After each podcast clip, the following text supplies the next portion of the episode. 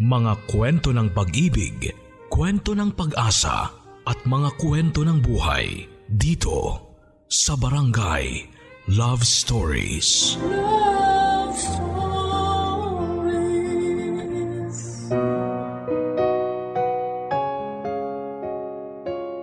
Handa ka bang sumugal sa hindi sigurado?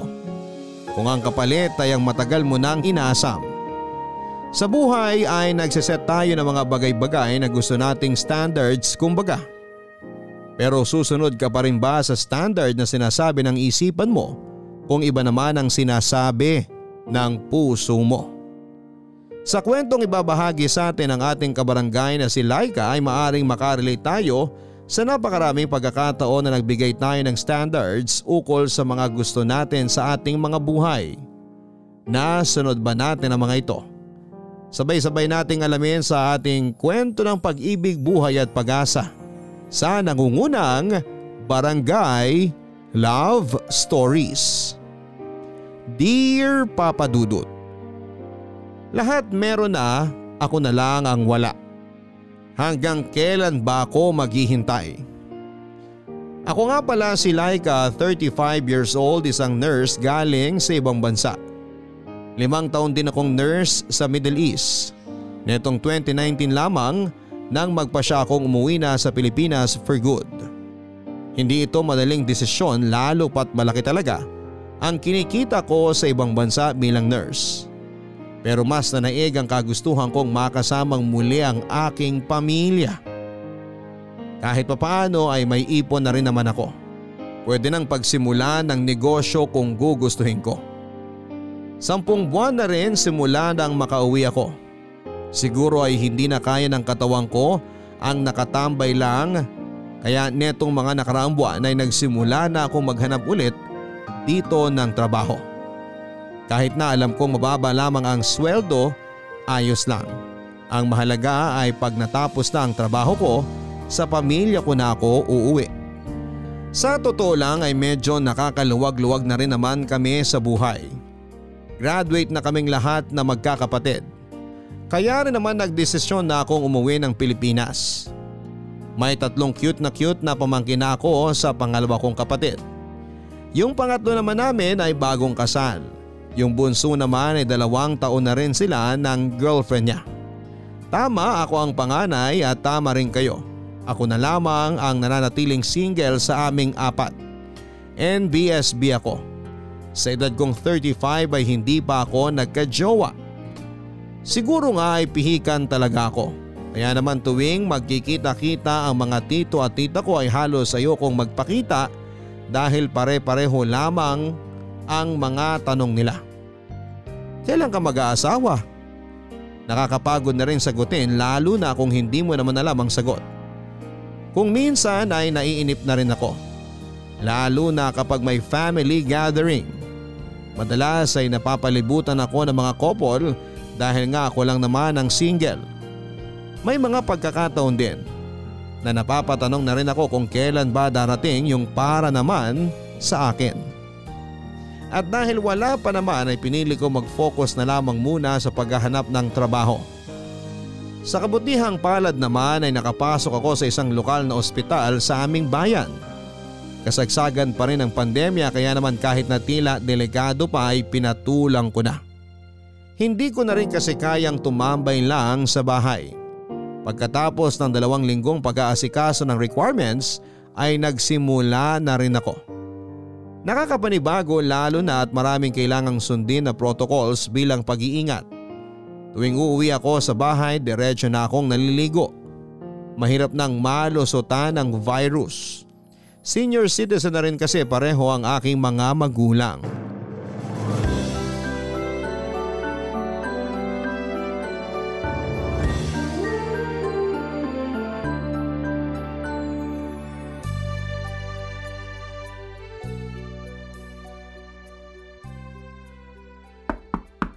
Ate? Ate? Andiyan ka ba? Oo, nandito ako. Pasok ka. Kakauwi mo lang? Oo, kaya kakatapos ko lang ding maligo. Kumusta naman ang first week sa work? Ayun, masaya naman. Nakakamiss din naman magtrabaho eh. Di mo ba namimiss sa Middle East? Well, namimiss ko.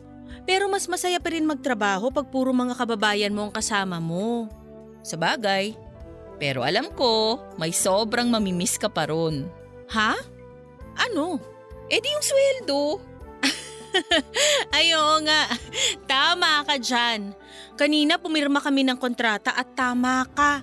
Pagkakita ko nga ng sweldo, na-miss ko bigla yung sweldo ko sa dati kong trabaho. Kaya hindi mo rin talaga masisisi yung mga gustong mga ibang bansa eh. Malayo talaga ang diferensya ng sweldo. Naisip ko rin dati na magtrabaho sa ibang bansa. Pero gusto ko sana sa Korea o sa Japan. Ba't di mo tinuloy? Tinamad ako magproseso ng mga papeles. Ang dami eh. Tsaka parang mas masayang pumunta ron kung mamamasyal lang. Sa bagay, masarap ngang pumasyal sa ibang bansa. Kaya di ganun kalaking ipon ko eh, dahil inuna kong gumala. Okay lang yun ate. Kaya nga nagtatrabaho para magawa mo yung mga gusto mong gawin at mapuntahan yung mga gusto mong puntahan.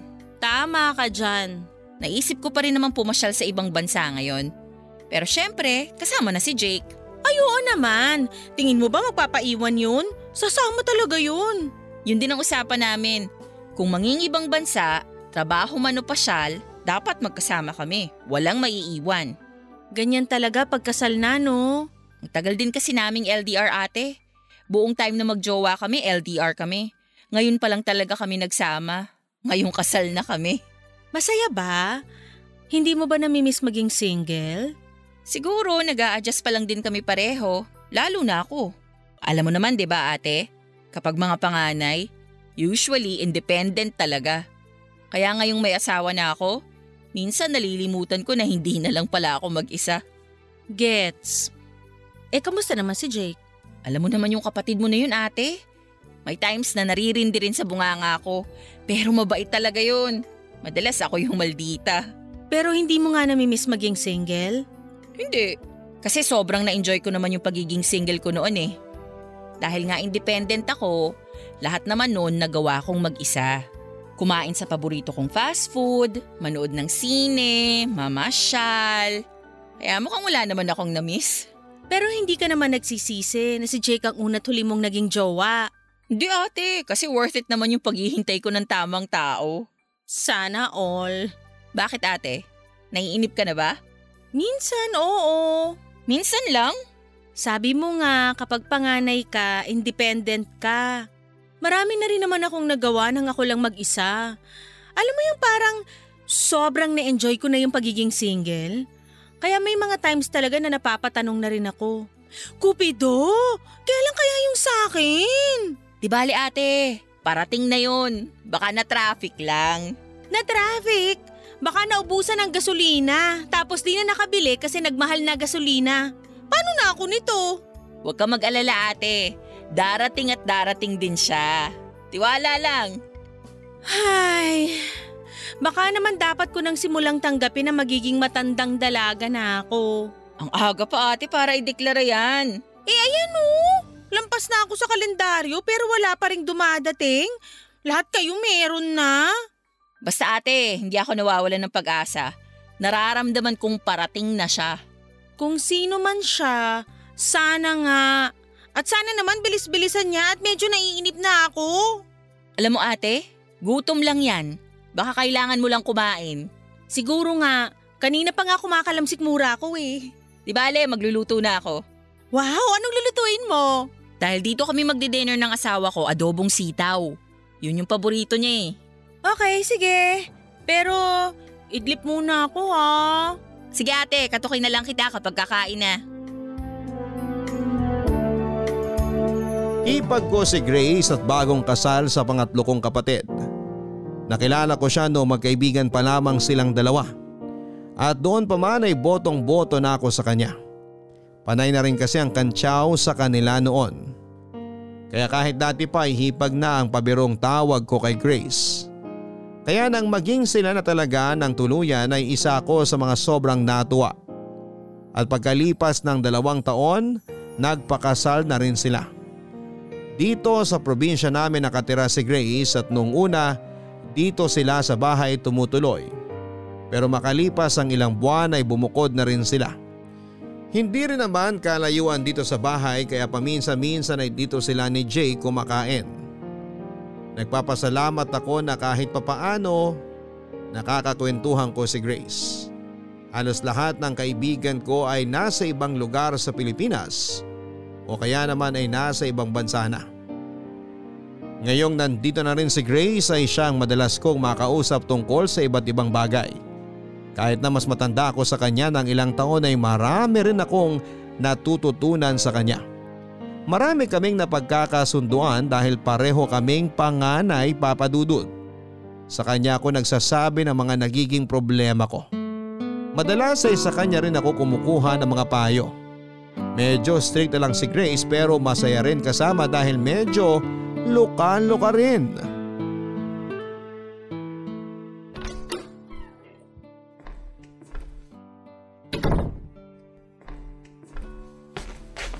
Kakauwi mo lang ate?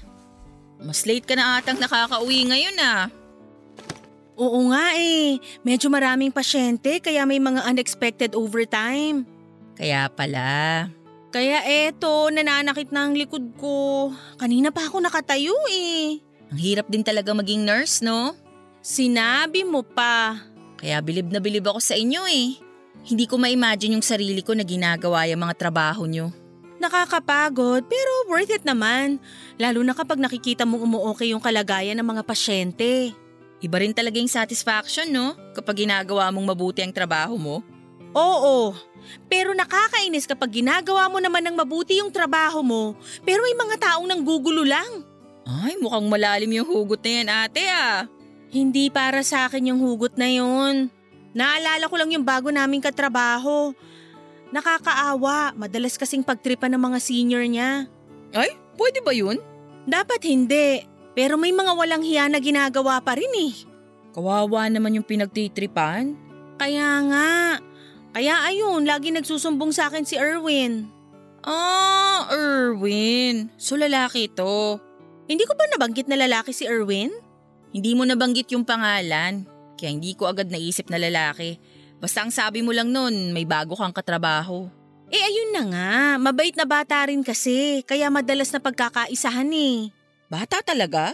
Oo bata, 25 years old pa lang eh. Ate, hindi na rin bata yun. Kumpara sa akin, bata pa siya. Ate, hindi naman halatang 35 ka, no? Huh? Sinasabi mo lang yan kasi maghipag tayo. Di kaya. Di ba laging ang napagkakamalang mas matanda sa'yo si Jake? Sa bagay. Totoo naman kasi. Kaya sigurado ako, hindi ka rin mukhang mas matanda ron sa Erwin na yon. hmm? Hoy, hoy! Bakit ganyan ang ngiti mo? Bakit? Ano bang meron sa ngiti ko? Parang may ibang sinasabi eh. Wala naman ate. Nakikinig lang ako mabuti sa kwento mo tungkol kay Erwin. Naku, naku, sinasabi ko na nga ba eh. Alam ko na yung nasa isip mo. Kung ano man yan, mali yan. Wala mo nang sinabi ah.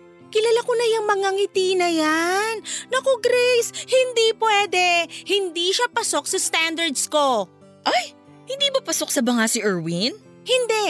Unang-una, mas bata siya. Hindi lang isa o dalawang taon. Sampung taon eh. Ate, ano ka ba? Age doesn't matter na ngayon. Tsaka sabi ko nga sa'yo, hindi naman halata sa mukha mo yung edad mo. Ah basta, ayoko ng mas bata. At ang pinaka-importanting detalye kaya hindi pwede. Bakit hindi pwede? Kamag-anak nyo ba? Sira? Hindi. Eh ano? May jowa na siya at matagal na sila ng jowa niya. Ay oo nga. No, no, no sa may sabit. Di ba? Tsaka wala talaga sa kanya ni isa sa standards ko eh. Oo nga ate. Sige na nga, wait pa tayo.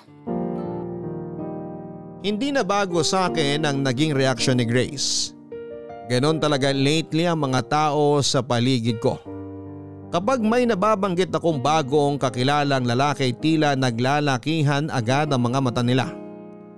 Nakikitaan agad nila ng potensyal na maging future jowa ko. Sa totoo lang, kung ako lang ang tatanungin, hindi naman talaga ako nakakaramdam ng pressure sa pagiging single ko. Pero dahil sa mga sinasabi ng mga tao sa paligid ko ay parang nararamdaman ko na lamang ding bigla na dapat nga ay meron na. May isang tsuhin pa ako na nagsabi sa akin na dapat daw ay hindi na ako mapili dahil tumatanda na ako. Kahit sino raw ay pwede na ang mahalaga ay makapag-asawa. Naiinis ako sa mga ganong comment. Pakiramdam ko kasi dahil tumatanda ka na. Wala ka na rin karapatang mamili ng taong makakasama mo sa habang buhay. Buti na lang at hindi naman ganoon ang mga magulang ko. Nag-worry rin sila para sa akin dahil ang laging sinasabi ng nanay ko gusto niya na bago sila mawala ni tatay sa mundo. Gusto nilang makita na hindi ako tatandang mag-isa. Yung magkakaroon din ako ng sarili kong pamilya. Pero hindi naman nila ako minamadali. Ang dili naman ng tatay ko ay hindi basta-basta ang pag-asawa kaya dapat ay sigurado ka. At yun talaga ang pinanghahawakan ko. Ayoko naman sa hindi ako sigurado. Kaya nga nag-set ako ng standards dapat mas matanda sa akin. May stable na trabaho at syempre yung handa akong tanggapin at ang kasungitan ko. Tatlong buwan na ang lumipas at kahit papaano ay nakapag-adjust na rin ako sa trabaho. Araw-araw na nakakasalamuha ako ng mga pasyente. Lalo kong nakikita na kulang talaga ng nurses sa Pilipinas. Pero kahit na kulang ay marami pa rin ang umaalis. Nalulungkot man na mas marami talaga ang pinipiling umalis at magtrabaho sa ibang bansa ay eto rin ang realidad. Marami ang naniniwalang mas matutusto sa nila ang kanilang pamilya kung aalis sila. Habang tumatagal ay nagiging mahal na rin ang mga bilihin kaya mas kailangan na rin ng mas malaking sweldo lalo na kung may mga anak. Kahit nga single ako ay nahihirapan pa rin akong i-budget ng mabuti ang sweldo ko. Minsan dahil marami akong ino-order na mga kung ano-ano online. Kaya siguro eh wala pa akong asawa at mga anak dahil hindi pa ako marunong magtipid. Nahihirapan ako magtipid pero alam kong hindi na ako dapat gumastos na katulad ng dati. Dahil una sa lahat ay hindi na ganong kalaki ang sweldo ko. Pangalawa kahit papaano ay natutunan ko naman sa mga magulang ko ang maging praktikal. Hindi dapat buwibili ng hindi kailangan Kapag naiisip ko ang dati kong sweldo ay may temptation na bumalik na lang ulit sa ibang bansa. Pero simula noong nagtrabaho na ako sa lokal na ospital ay nakita kong iba rin talaga kapag natapos ang araw o oras ng trabaho at uuwi ka sa piling ng pamilya mo. Madaling mapawi ang pagod lalo na kapag nakikita ko ang mga cute kong pamangkin. Pakiramdam ko ay sulit lahat ng kapalit ng malaking sweldo. Ay. Ang lalim naman nun. Bakit? May problema ba? Eh kasi… Napagtripan ka na naman. Ganun na nga. Ano na naman ang ginawa ngayon? Day off ko na dapat bukas eh. Pero nakipagpalit si Sir Mond sa akin. Meron daw siya importanteng lakad. Eh ba't di ka umangal? Makakaangal ba ako ron? Kapag nagsasabi yun, hindi naman paalam eh. Kundi pinapaalam na niya. So pumayag ka na lang? Wala naman akong choice eh. Eh akala ko ba may lakad ka bukas? Meron nga. O paano yung lakad mo? Eh di wala na. Ay, ewan ko ba sa'yo? Napakabait mo naman kasi eh. San ba dapat yung lakad mo? Nakapangako ako ng date sa girlfriend ko. Naku, patay tayo dyan. Eh paano na yan? Eh di siguradong away na naman. Kawawa ka naman. Pinagtitripa na dito sa ospital, maaaway pa ng jowa. Kaya nga eh. Mukhang napapadalas pa naman away niyo lately. Kung ako sa'yo, magsasabi na ako kay Sir Mond. Pwede naman sigurong tumanggi paminsan-minsan. Sana nga ganun. Pero ginawa ko na yun dati. Sobrang uminit lang ulo niya tapos ilang araw kong pinag-initan. Ganun ba? Pambihira naman pala talaga yung si Sir Mond. Ngayon pa lang naririnig ko na yung boses ng girlfriend ko.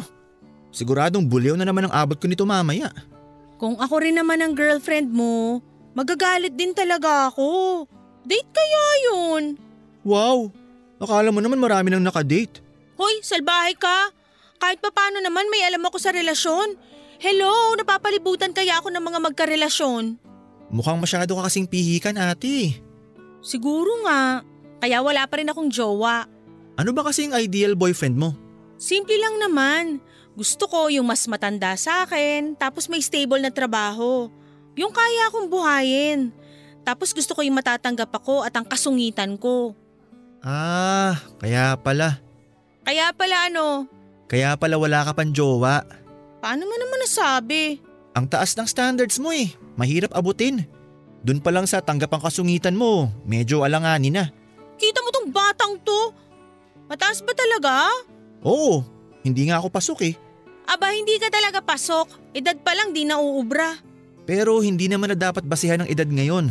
Sa pag-ibig, wala namang edad-edad. Kapag mahal mo, mahal mo. Ganun ba? Ba, mukhang marami naman palang alam tong batang to pagdating sa pag-ibig ah. Eh kasi nga, hindi naman na ako bata.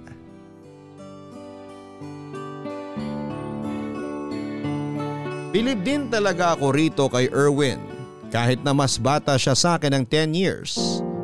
Minsan nararamdaman kong pantay lang naman ang maturity level namin. Nauna lang ako kay Erwin ng isang linggo sa pagpasok sa ospital kaya halos magka-batch lang kami na pumasok. At sa tatlong buwan namin sa trabaho ay naging malapit na rin kami sa isa't isa. Hindi ko rin alam kung bakit pero magaan ang loob ko sa kanya. At ganon din naman siya sa akin kaya nga ako madalas niyang sumbungan sa tuwing na pagkakaisahan siya ng mga senior niya. Masyado rin naman kasi siyang mabait kaya madalas ay naaabuso. Hindi katulad ko na likas na masungit. Meron siyang long time girlfriend at sa pagkakaalam ko ay limang taon na sila. Netong mga nakaraan ay nababanggit niya na napapadalas ang away nila. Pero sabi ko sa kanya kung ako rin ang girlfriend niya ay wala na siyang panahon sa akin, ganun din ang gagawin ko. Minsan mami ang tawag niya sa akin dahil ako ang isa sa mga pinakamatanda sa batch namin. Siya naman ang pinaka bata kaya bunso ang tawag namin sa kanya. Pero kahit na siya ang pinakabata sa amin ay hanga ako sa maturity niya. Yung pasensya at pangunawa niya ay sadyang ibang level. Lalo pa akong bumilib sa kanya nang malaman ko kung gaano siya ka maalaga sa kanyang pamilya. So ano nang plano natin ate? Plano saan? Grabe ang busy mo na talaga. Ano ba kasi yon? Eh di ba malapit na yung birthday mo? Ay, oo nga pala. Huwag mo sabihin nakalimutan mo. Ganun na nga, nawala sa isip ko. May birthday nga pala ako. Kawawa naman ang ate namin. Napaka-busy, nakalimutan na ang sarili niyang birthday. Sinabi mo pa. Ano bang gusto mong gawin sa birthday mo? Sa totoo lang, wala akong maisip. Type mo bang lumabas o dito na lang sa bahay? Hmm, dito na lang sa bahay para mas tipid. Tama ka dyan ate. Mas tipid dito sa bahay. Tsaka matagal na rin akong kinakantsawan ng mga katrabaho ko. Gusto raw nila makapunta dito sa bahay. Bakit naman? Luka-luka kasi isa naming kasama. Nakita niya raw tong bahay na daanan nila minsan. Mukha raw mansyon kaya gusto raw nilang makita yung loob. Ganun? Kaloka nga. Parang nakaka-pressure tuloy. Kailangan ba nating mag-ayos ng bahay? Naku, hayaan mo sila. Huwag tayong ma-pressure. Bahala sila sa buhay nila kung ano man ang abutan nila dito sa bahay. Pero ano bang gusto mong ihanda ate? Yung simple lang. Lechon siguro, ganyan. Ay wow, ang simple nga. Pero seryoso, um, basta merong karne at gulay, okay na yon. Sige sige, isip ako ng menu. Ay, may request pala ako. Ano yun ate? Gusto ko nung niluto mo dati na seafood platter. Ah, sige ate. Sure, no problem. Basta may budget. Naku, buti na lang talaga nandito ka, Grace. Kung hindi, hindi ko na alam ang gagawin ko. Kau naman ate, wala yun. Diba sabi ko naman sa'yo, hanggat hindi pa dumadating ang Mr. Right mo, kami muna ni Jake ang bahala sa'yo. Napaka-sweet talaga nito. Minsan tuloy nakakalimutan kong si Jake ang kapatid ko eh. Sabi nga rin niya, parang mas mahal niyo na raw ako kesa sa kanya eh. Kaya nga eh. Pero seryoso Grace, hulog ka talaga ng langit sa pamilya namin. Buti hindi na una mukha ako nung bumagsak ako, no ate? Ikaw talaga? O basta tulungan mo ako maghanda ha. Pag-usapan natin yung menu bukas ng gabi. Okay ate, puntahan na lang ulit kita dito bukas. Sige, tapos ibibigay ko na lang din sa iyo yung budget. Ay, nga pala ate. Bukod sa mga katrabaho mo, sino pa ang mga iimbitahan natin? Siyempre yung mga kamag-anak natin sa paligid. Pero actually, hindi naman talaga nila kailangan ng imbitasyon. Kapag naman may handaan, matik na yun eh. Sa bagay, oo nga. Pero pwede kayang wag ko nang imbitahin yung mga magtatanong kung kailan ako mag-aasawa? Gusto mo ba ate, magsabi ako ng rules sa mga attend sa birthday mo? Sabihin natin, bawal magtanong kung may jowa ka na o kung kailan ka mag-aasawa.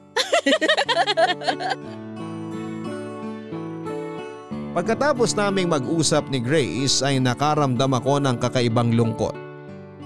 Bigla ko lang na-realize na malapit na akong mag-36 pero ang kausap ko pa rin tungkol sa kaarawan ko ay yung mga kapatid at kaibigan.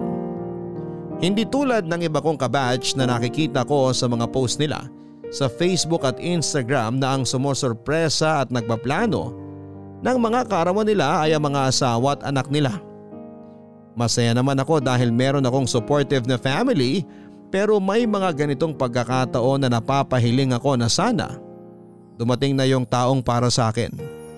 Kung talagang na traffic lamang siya ang tagal naman. Kailan ba siya darating sa buhay ko nang sabay na kaming maglakbay at matraffic kung saan saan? Para hindi nakakainip, hindi ba? Ito rin yung mga pagkakataon na talagang napapatanong ako kung ano bang mali sa akin. Pangit ba ako? Marami nagsasabi na hindi naman. Kapag tumitingin ako sa salamin kahit papaano ay gusto ko naman yung nakikita ko. Pero bakit ganon? Wala man lang lumapit sa akin. Binawasan ko na yung sungit ko at minsan gusto ko nang sumuko. Baka naman panahon na para tanggapin na magiging isa na akong matandang dalaga. Baka dapat ay mag-focus na lamang ako sa kung paano ako magiging paboritong tita ng mga pamangking ko. Hindi pa naman ako tuluyang nawawala ng pag-asa. Pero minsan talaga ay nakakapagod na rin maghintay kung talaga bang may darating. Paano kung wala papadudot? Dumating at lumipas ang aking kaarawan tulad ng inaasahan ko ay hindi ako nakaligtas sa mga tanong na kailan na ba ako mag-aasawa?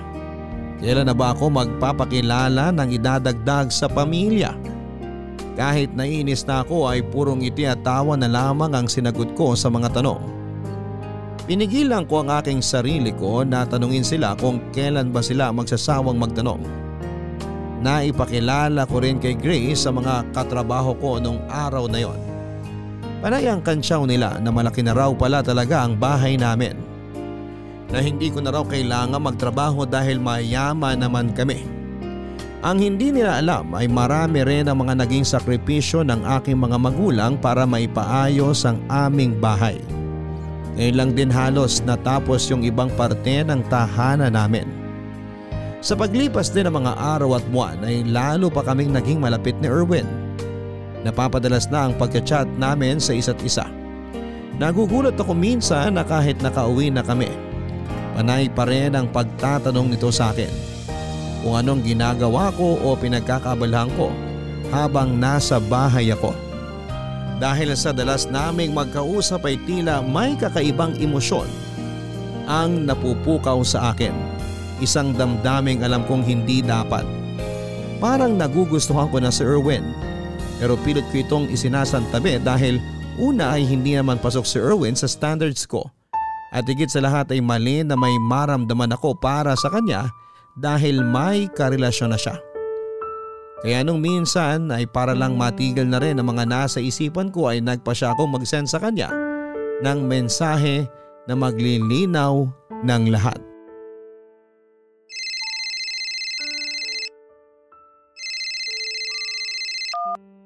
Hello? Hello, Ate Laika? Erwin, gabi na. Napatawag ka. Nandito ako sa labas ng bahay nyo. Ha? Anong ginagawa mo dyan? Pwede ba tayong mag-usap? Kahit sandali lang? Bukas na, magkikita naman tayo sa ospital. Ngayon na sana. Baka hindi ko na tumasabi bukas eh. Teka nga, lasing ka ba? Hindi naman. Nakainom lang. Sandali, sandali. Hintayin mo ako dyan. Pagbubuksan kita ng gate. Okay, sige.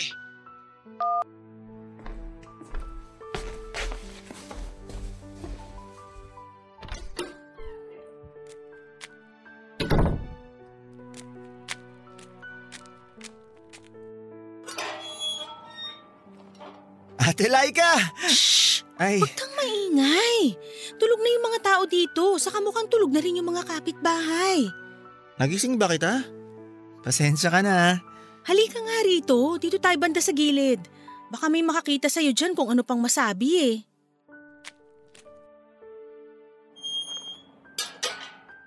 Sorry talaga kung naabala kita.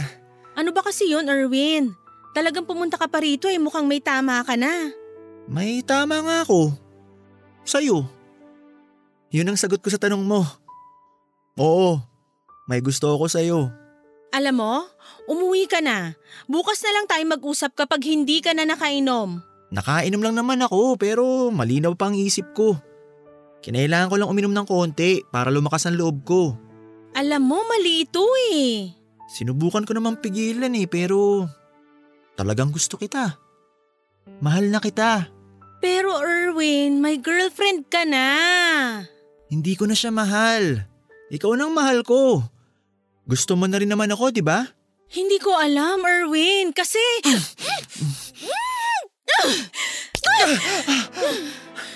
Sorry, sorry. Hindi ko sinasadya. ano bang ginagawa mo?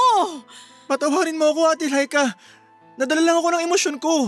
Kaya nga sabi ko sa'yo, umuwi ka na muna. Ate, please. Pakinggan mo muna ako. Wala naman talaga tayong dapat pag-usapan eh. Nagtanong lang naman ako para maging malinaw sa ating dalawa yung sitwasyon natin. Dahil itong mga nakaraang araw, tuwing magka-chat tayo, nagigilty na ako. Bakit ka naman magigilty? Wala naman tayong ginagawang masama. Yun ang akala natin. Pero tuwing nag-uusap tayo, nagpapalitan ng sweet messages, ang totoo, may nasasaktan na tayo. Pero napipigilan ba yun? Oo! Dapat nung una pa lang hindi na natin ginawa. Sabi ko naman sa'yo, di ba? Pinigilan ko naman ang sarili ko. Sinubukan ko naman. Pero mali nga, Erwin. Kasalanan ko ba kung hindi ka maalis sa isip ko? Pagpasok ko pa lang sa trabaho, ikaw na agad hinahanap ng mata ko. Tuwing uuwi ako at naghihiwalay tayo, lagi kong iniisip kung ano na kayang ginagawa mo. At tuwing magtatanong ako sa'yo, lagi ka naman nagre-reply. Kaya nga, hindi natin namalayan na may mali nang nangyayari. Pero di ba, gusto mo na rin naman ako? Hindi na importante yon. Bakit hindi? Dahil wala rin naman tayong patutunguhan. Hindi mo na kailangang marinig yung sagot ko dahil kahit sa ang anggulo natin tingnan, mali ito. Pero pwede naman natin itama. Oo, pwede pa natin itama kaya dapat umuwi ka na. Lalong mas hindi maitatama tong sitwasyon natin kung uuwi ako. Dahil uuwi ka na, magpapahinga at kakalimutan na natin to. Itigil na natin kung ano man to. Ate Laika naman, hindi ko kaya. Kaya mo, kaya natin. Dapat kayanin natin. Dahil maling-mali to. Teka lang, Sige na, Erwin. Umuwi ka na. Umuwi ka na! Ate Laika, teka lang!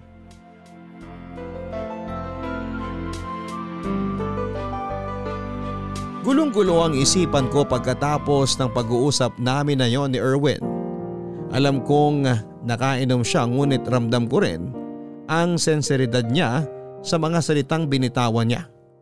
Ang lalo pang nagpadagdag ng gulo ng isipan at damdamin ko ay ang memorya ng sobrang saglit na paglapat ng mga labi ni Erwin sa labi ko.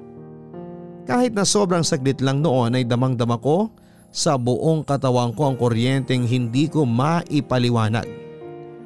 Kung wala lang ako sa katinuan ng mga oras na yon, baka hindi lang saglit at siguro ay ginantihan ko pa ang halik niya. Nagpapasalamat na lamang ako at umiral pa rin ang katinuan ng isipan ko. Siguro dahil alam kong maling-mali talaga ang namamagitan sa aming dalawa. Hindi man malinaw kung ano yon, alam ko lang na siguradong makakasakit kami. Hindi ako nakatulog ng gabing yon. Iniisa-isa ko ang mga dahilan kung bakit mali at hindi kami pwede ni Erwin.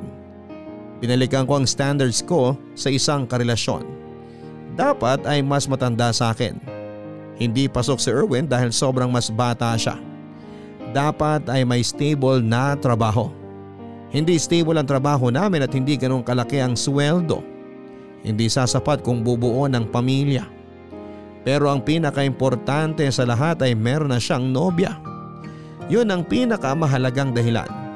Simula rin ang gabing yon, nagpa siya kung iiwas na ako kay Erwin habang maaga pa. Dapat ay patay na ang baga upang hindi na lumaki ang ningas ng apoy. Dahil din sa desisyong ito ay tila naging mabigat ang pakiramdam ko ng mga sumunod na araw at hindi yon nakalampas kay Grace Papadudut. Ate, ate, ate! Ay, ikaw pala. Kanina ka pa tulala. Okay ka lang ba? Sorry, may iniisip lang. Mukhang malalim yung iniisip mo ah. Kasi ilang araw ka nang ganyan. Ha? Anong ibig mong sabihin? Akala mo ba hindi ko napapansin? Ilang araw ka na kayang laging tulala. Ganun ba? Di lang yun. Parang ang tamlay mo pa lately. Masama bang pakiramdam mo? Okay lang ako. Sigurado ka ba?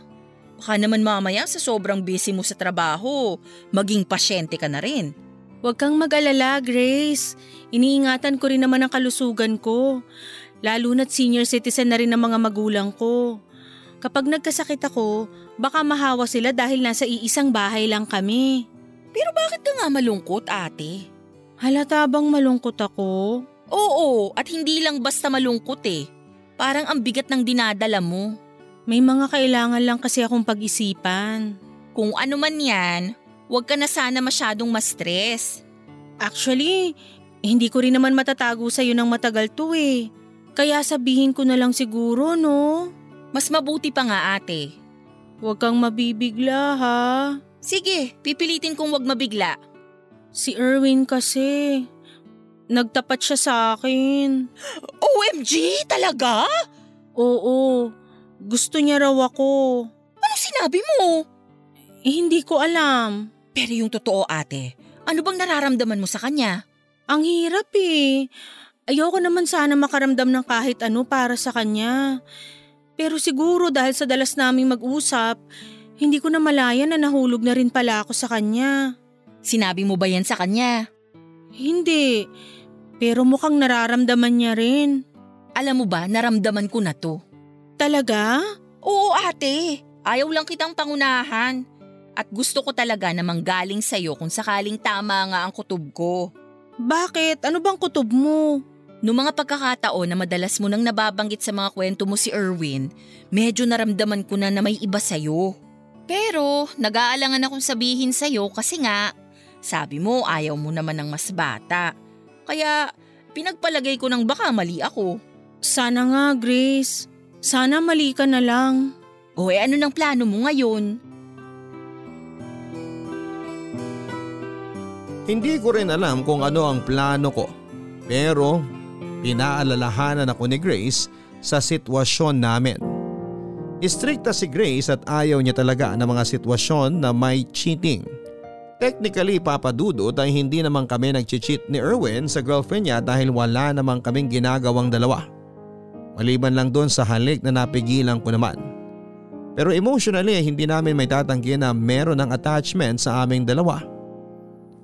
Pero sabi nga ni Grace, ang tamang gawin talaga ay umiwas dahil may karelasyon na sa Erwin. Ayoko naman talagang makasira ng relasyon. Kung ilalagay ko ang sarili ko sa sitwasyon ng girlfriend niya ay ayoko rin na maranasan yon. Kaya habang maaga pa ay dapat nang putulin ang dapat na putulin. Kaya kahit nasasaktan na rin ako, desidido na akong layuan sa Erwin dahil yun din ang tamang gawin papadudot. Hindi ito magiging madali pero kailangan kong kayanin. Araw-araw ay kinukumusta ako ni Grace at pinapaalalahanan. Ang sabi niya sa akin ay mas mabuti nang masaktan ako ngayon habang hindi pa ganon kalalim ang sugat. Dahil kung hahayaan kong lumalim na, mas mahirap nang gamutin. Kaya ngayon pa lamang na kahit papaano ay mababaw pa. Dapat ay simulan ng gamutin para hindi maging malalim ang peklat. Tinis kong hindi na sumagot sa mga chat ni Erwin. Sinubukan kong alisin ang kung anumang nararamdaman ko para sa kanya. Pinilit kong maging professional sa aking trabaho. Hindi ko maiwasan doon si Erwin pero kinakausap ko na lamang siya kung kailangan. Nagtataka na rin ang mga katrabaho namin dahil alam nilang malapit talaga kami sa isa't isa. Pero walang ibang nakakaalam sa sitwasyon namin kundi kaming dalawa lamang, bukod kay Grace. Hindi na kami sabay na kumakain at hindi na rin sabay na umuwi. Sobrang nami-miss ko siya papadudot. Kapag meron kasing nakakainis na pasyente o magandang nangyari ay agad naming hinahanap ang isa't isa para kwentuhan. Pero lahat yon ay nawala na natapos na. Kahit sobrang hirap ay pinanindigan ko ang desisyon ko. May mga pagkakataon na sinusubukan ni Erwin na makiusap ngunit agad akong humahanap ng dahilan para hindi siya kausapin. Ayoko makasira ng relasyon. Ng matagal ng relasyon. Hindi biro ang limang taon papadudot. Ang hindi ko lang din naman maintindihan sa sarili ko ay habang pinipigilan ko ay tila lalo pang tumitindi ang nararamdaman ko para kay Erwin. Kahit na anong gawin kong pagkumbinse sa sarili ko na hindi siya pasok, sa lahat ng standards ko ay parang lalong tumitiim. Sa puso ko ang masasayang alaala naming dalawa. Dahilan para lalo ko siyang mamis. Pero tinibayan ko ang aking kalooban. Kahit na anong chat at tawag niya ay pinili kong maging matapang na hindi sagutin ang mga yon. Hanggang sa isang araw ay na-corner na ako ni Erwin. Laika, teka lang. Ate! Ha? Ate Laika ang itawag mo sa akin. Hindi. Hindi na kita tatawaging ate simula ngayon. Bahala ka. Laika, mag-usap naman tayo kahit sandali lang. Nakainom ka na naman ba? Hindi ah. Kagagaling kaya natin sa duty, paano naman ako iinom? Malay ko ba kung tumagay ka habang break? Nakita mo na bang ginawa ko yun? Hindi pa. Kasi hindi ko talaga gagawin yun. Laika, teka lang. Pwede bang tumigil ka muna sa paglalakad? Saglit lang. Ano ba yun, Erwin? Di ba nag-usap na tayo? Hindi pa ulit. Eh wala naman tayong dapat pang pag-usapan. Malinaw na ang lahat, di ba? May kailangan tayong ayusin. Wala namang tayo eh. Pero pwedeng magkaroon. Hindi nga pwede, may girlfriend. Wala na. Anong wala na? Wala na kami. Anong ibig mong sabihin? Wala na kami. Break na kami. Malaya na ako. Nakipag-break ka ba dahil sa akin? Matagal na kami nagkakalabuan. Hindi lang namin inaamin. So nung dumating ako, nagkaroon ka na ng dahilan para hiwalayan siya. Hindi naman sa ganun. Bago pa tayo naging close, nagkakaproblema na talaga kami noon. Madalas ko naman makwento sa'yo, di ba, yung mga pag-aaway namin? Ano bang gusto mong isipin ko? Ano bang hinihintay mong reaction ko? Laika, kahit ilang beses mo pang itanggi, alam ko namang gusto mo na rin ako. Napaka-confident mo naman dyan? Hindi nagsisinungaling ang mga mata mo, Laika. Kahit na hindi mo ako iniimik nitong nakaraang buwan, alam ko na namimiss mo rin ako. Ano bang pinagsasasabi mo? Laika, bakit hindi natin subukan? Alam ko naman na pareho tayo ng nararamdaman. Bakit hindi natin pagbigyan yung mga sarili natin na maging masaya? Hindi ko alam kung kaya kong maging masaya pagkatapos kong makasira ng relasyon. Bago ka pa man dumating, matagal nang may lamat ang relasyon namin. Ilang beses na rin kami naghiwalay pero nagkakabalikan lang ulit. Umaasang pwedeng maayos pa. Pero sa pagkakataong to, sigurado ako na wala na kaming dapat pang balikan. Hindi ko pa alam, Erwin. Hindi ko pa alam kung anong dapat isipin. Isipin mo tayo. Kakayanin ba talaga nating maging masaya? Oo, kakayanin natin. Bakit naman hindi? Parang masyadong mabilis eh. Baka nabibigla ka lang sa mga desisyon mo. Baka kailangan muna nating mag-isip pa. Laika, mababaliw na ako kakaisip. Sa bawat araw na hindi mo ako kinakausap, pakiramdam ko mababaliw na ako. Pwede bang kumalma muna tayo? Tsaka na muna tayo mag-usap. Palipasin muna natin yung mga bagay-bagay. Kapag hindi na matindi yung emosyon natin, tsaka pag mas malinaw na rin ang mga isip natin. Basta Laika, sobrang linaw ng isipan ko ngayon. Alam ko ang mga sinasabi ko. Sige na Erwin, aalis na muna ako. Laika, maghihintay ako. Dahil siguradong sigurado ako sa'yo. Hindi na maalis sa isipan ko ang mga sinabi ni Erwin sa akin.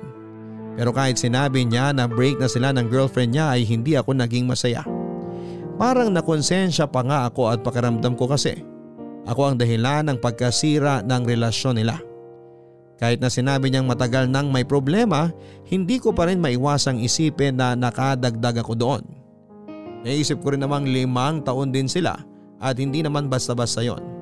Kaya kahit na anong pagmamakaawa ni Erwin na kausapin ko ulit siya, ay hindi ko pinansin. Araw-araw ang pagsisend niya ng mga messages.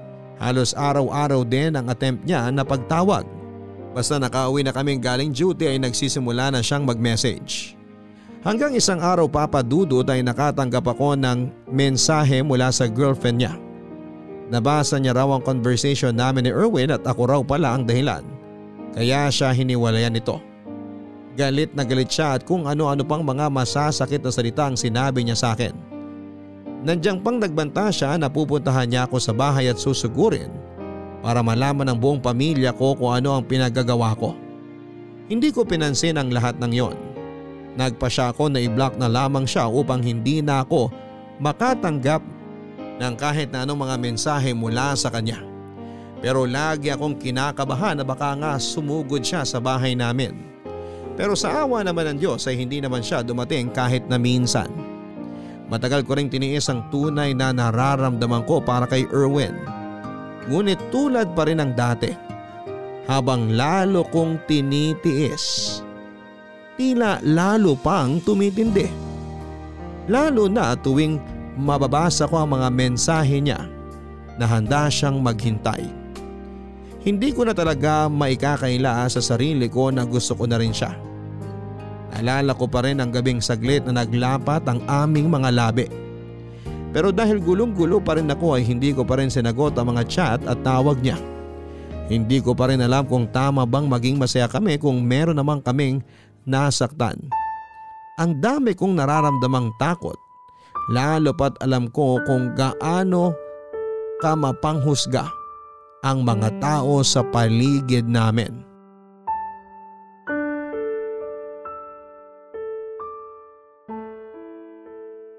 Kumusta ba ate? Naguguluhan pa rin ako, Grace.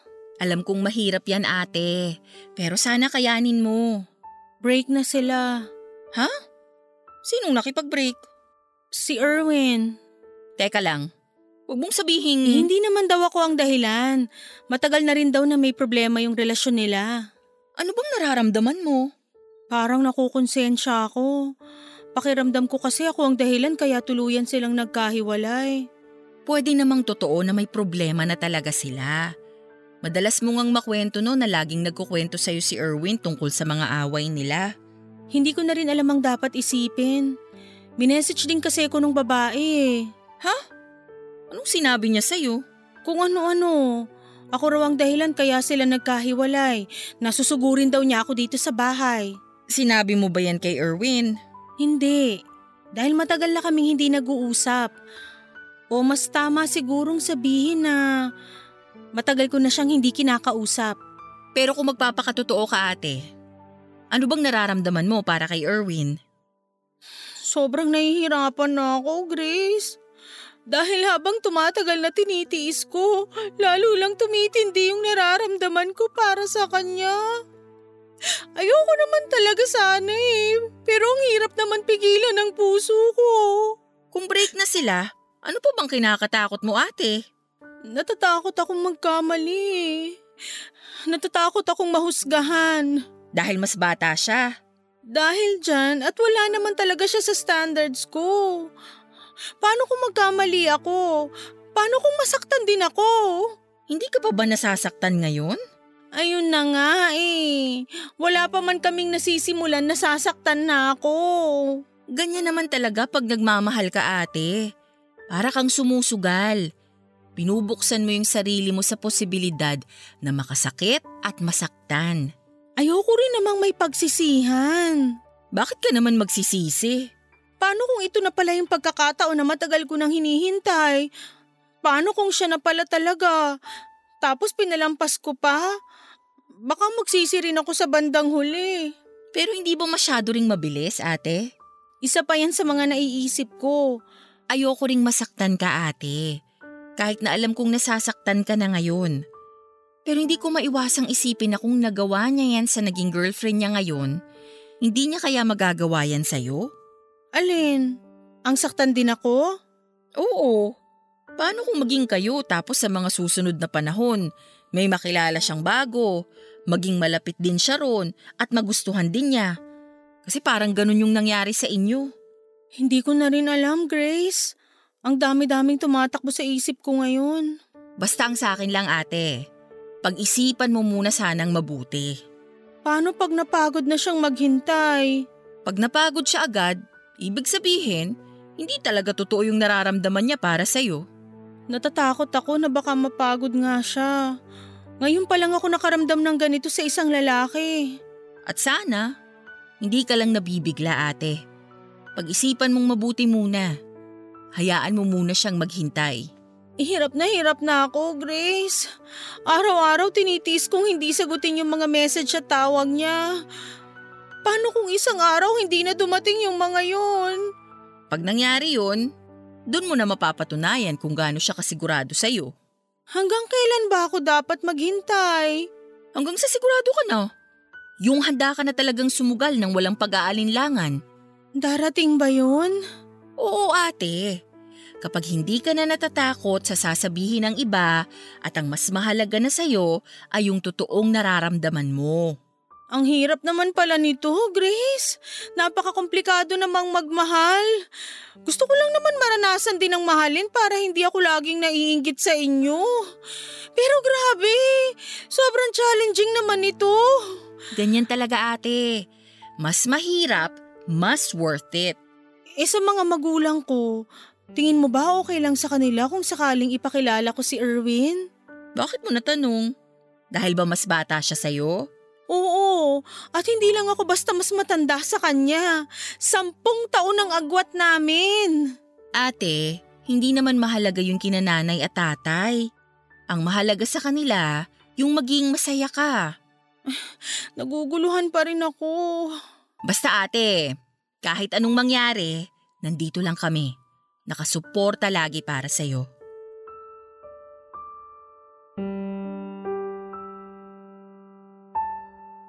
Sobrang magulo ang isip ko na mga panahon na yon.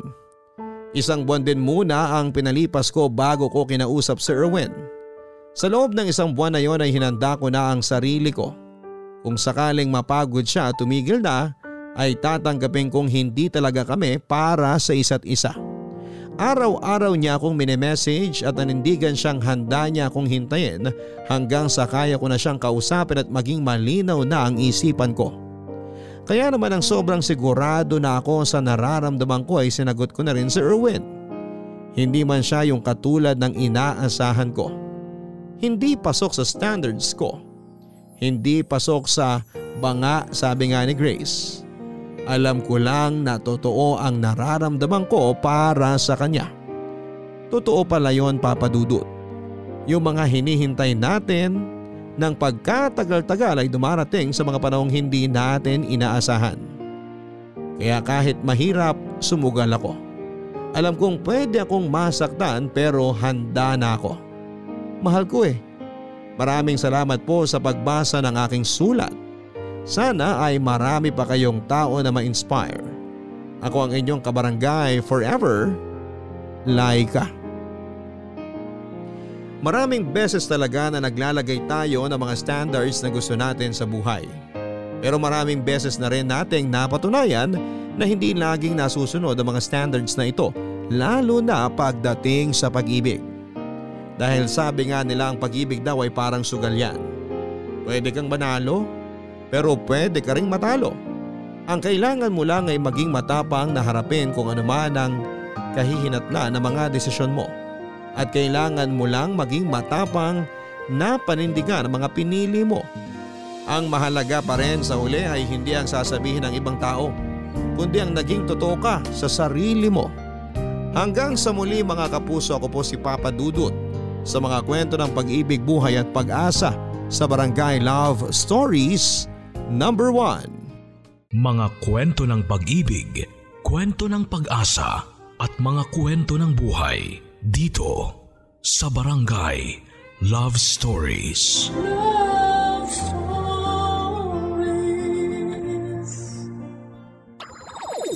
Nagustuhan ng iyong napakinggan? Ituloy yan via live stream sa www.gmanetwork.com/radio.